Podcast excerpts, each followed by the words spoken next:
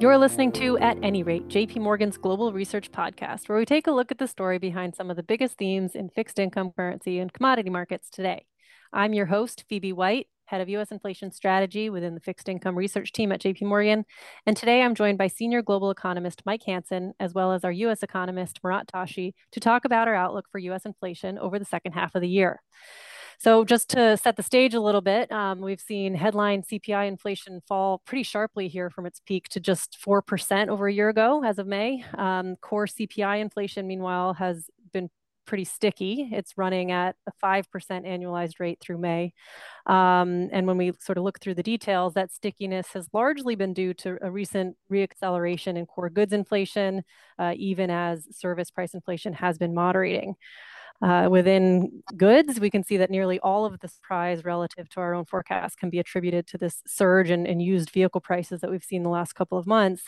Um, you know, used car prices had declined pretty significantly, about 10% from its peak 18 months ago. Um, and coming into 2023, we expected some sort of modest further declines before stabilizing, um, but instead this component reversed 9% higher in the last two months alone. Um, so as we look ahead here, you know, it looks like most of that surge should reverse in the near term. Um, that's based on leading industry data on wholesale vehicle prices. When we look at things like the Manheim Used Vehicle Value Index, uh, so that should contribute to a pretty large step down in the run rate of core inflation uh, as we look through the summer. Um, but of course, this is a, a fairly temporary source of, of, disinflation here in the next couple of months. Um, so as we smooth through some of that noise and volatility, I want to break down some of the underlying trends in inflation. So Mike, help us understand what's going on here. Um, if we strip out the volatility we've seen in used car prices for a second and just kind of talk about the macro factors driving inflation, um, let's sort of, you know, use the Fed's three-part framework here, and we'll start with the dynamics on the goods side. Uh, how are you thinking about the recent reacceleration in core goods inflation, and where do you think it's headed?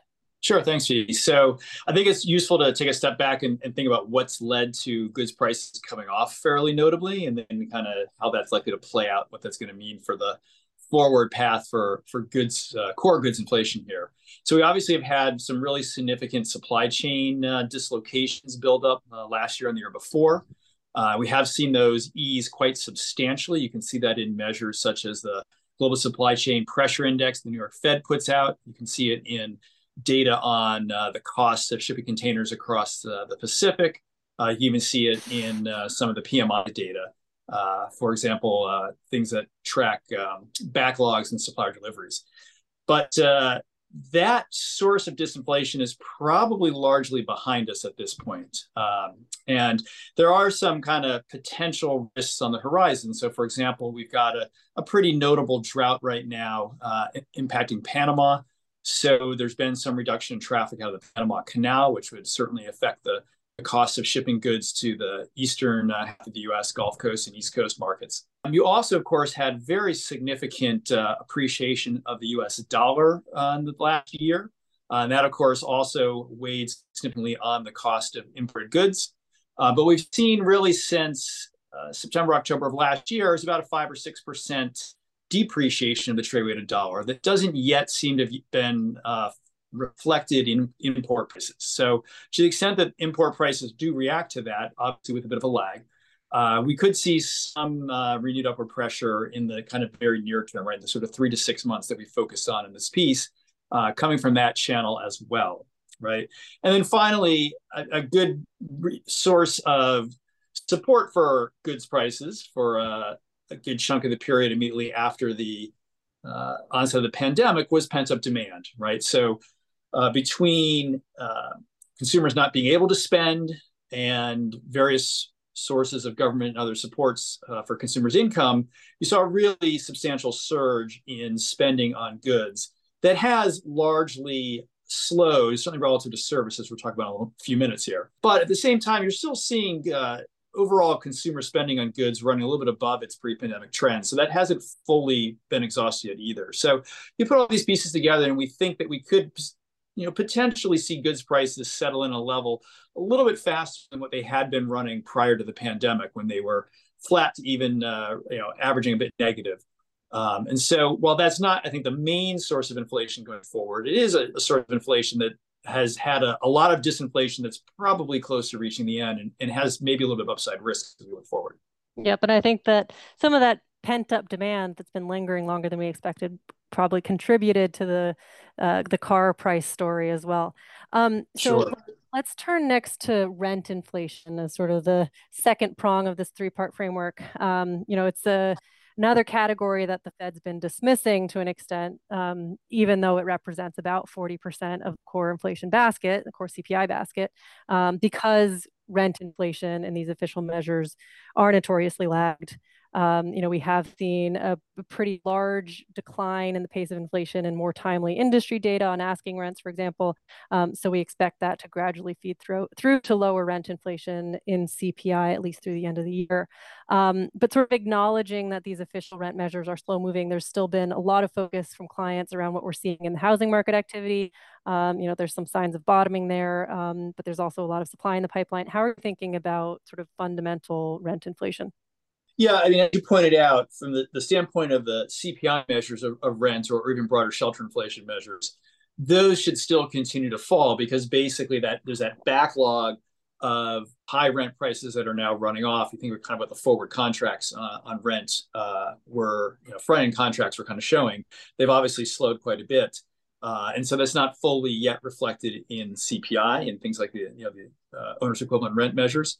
Uh, so that's likely to continue to come down to the point where by year end, we're probably going to be running, you know, maybe 0.3 or so on a, on a month to month average. That's, that's still a decently strong print, but it's obviously below where we had been, say, last fall, we were running more like 0.7.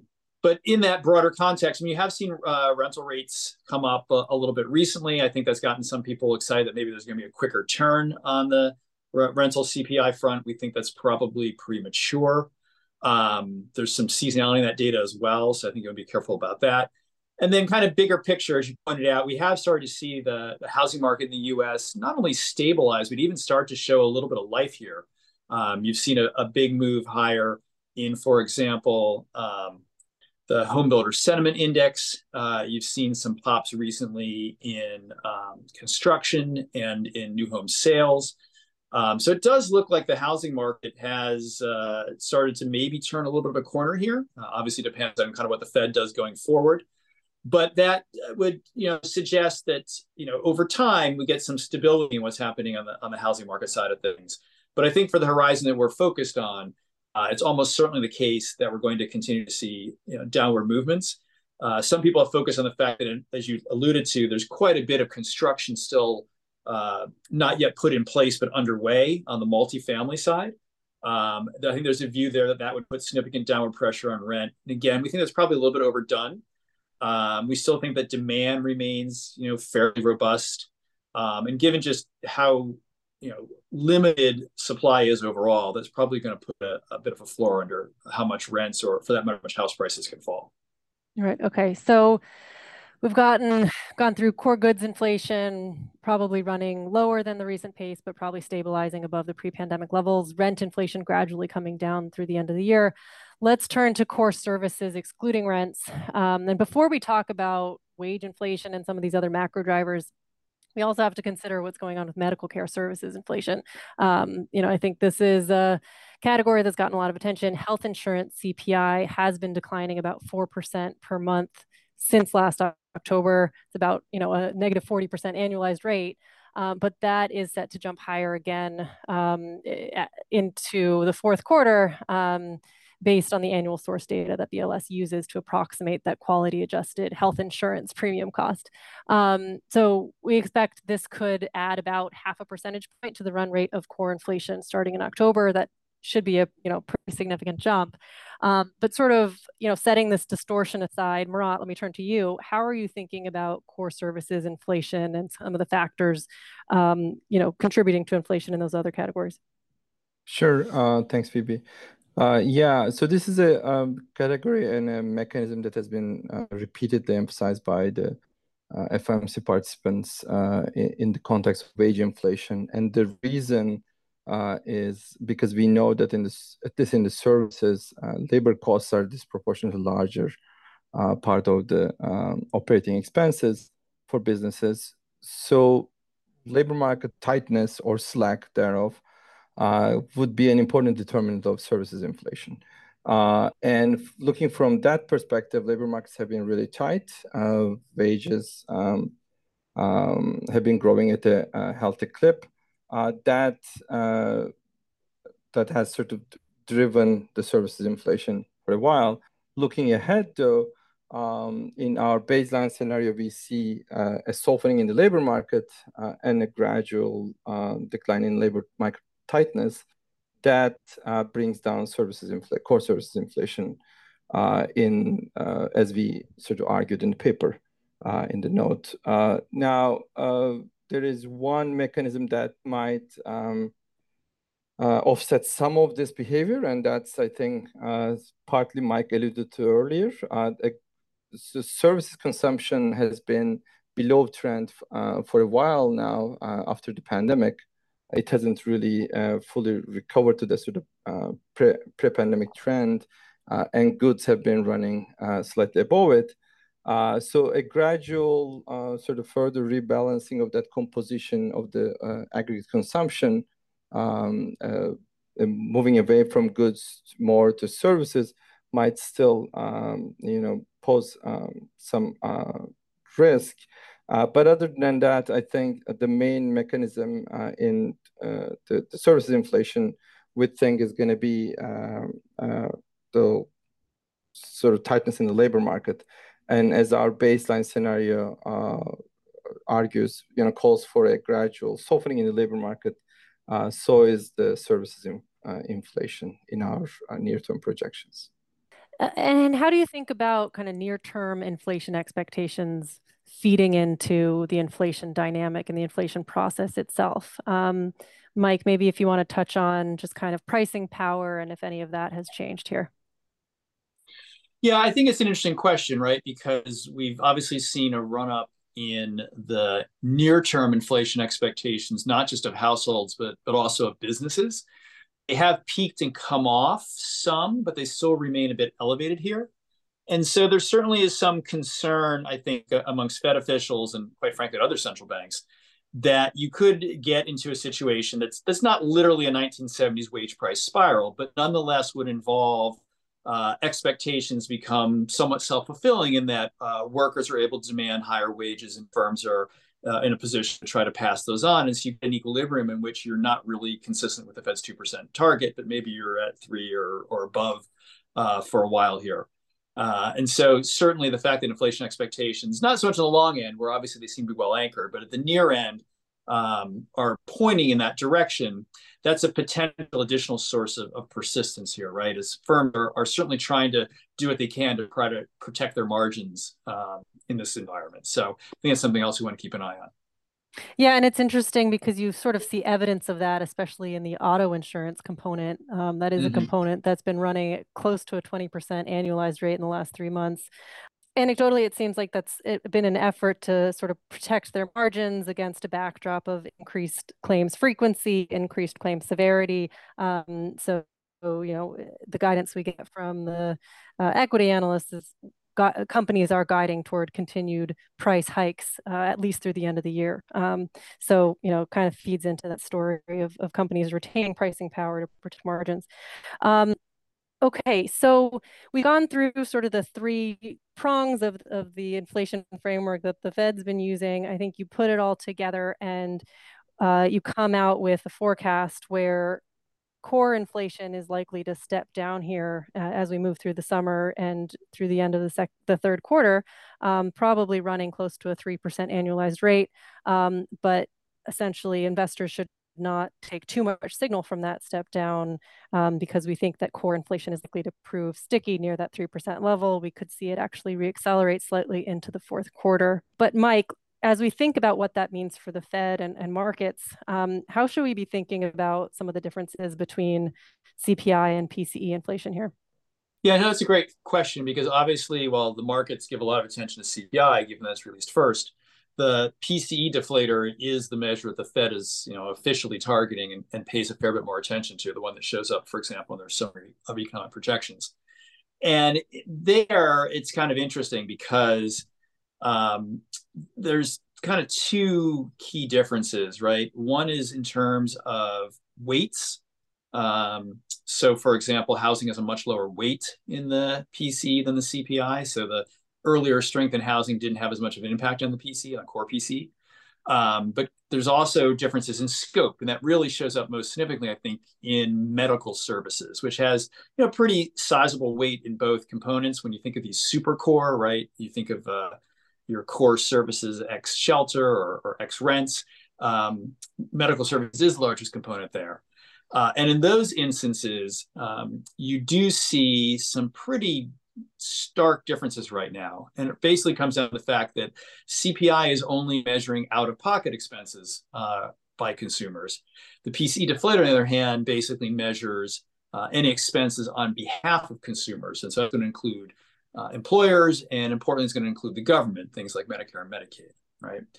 Um, and so what you've seen there is you actually have um, in the super core, if you will, CPI running well below what you see in the PCE because of what you talked about earlier, maybe that medical insurance component uh, was a really big drag, right?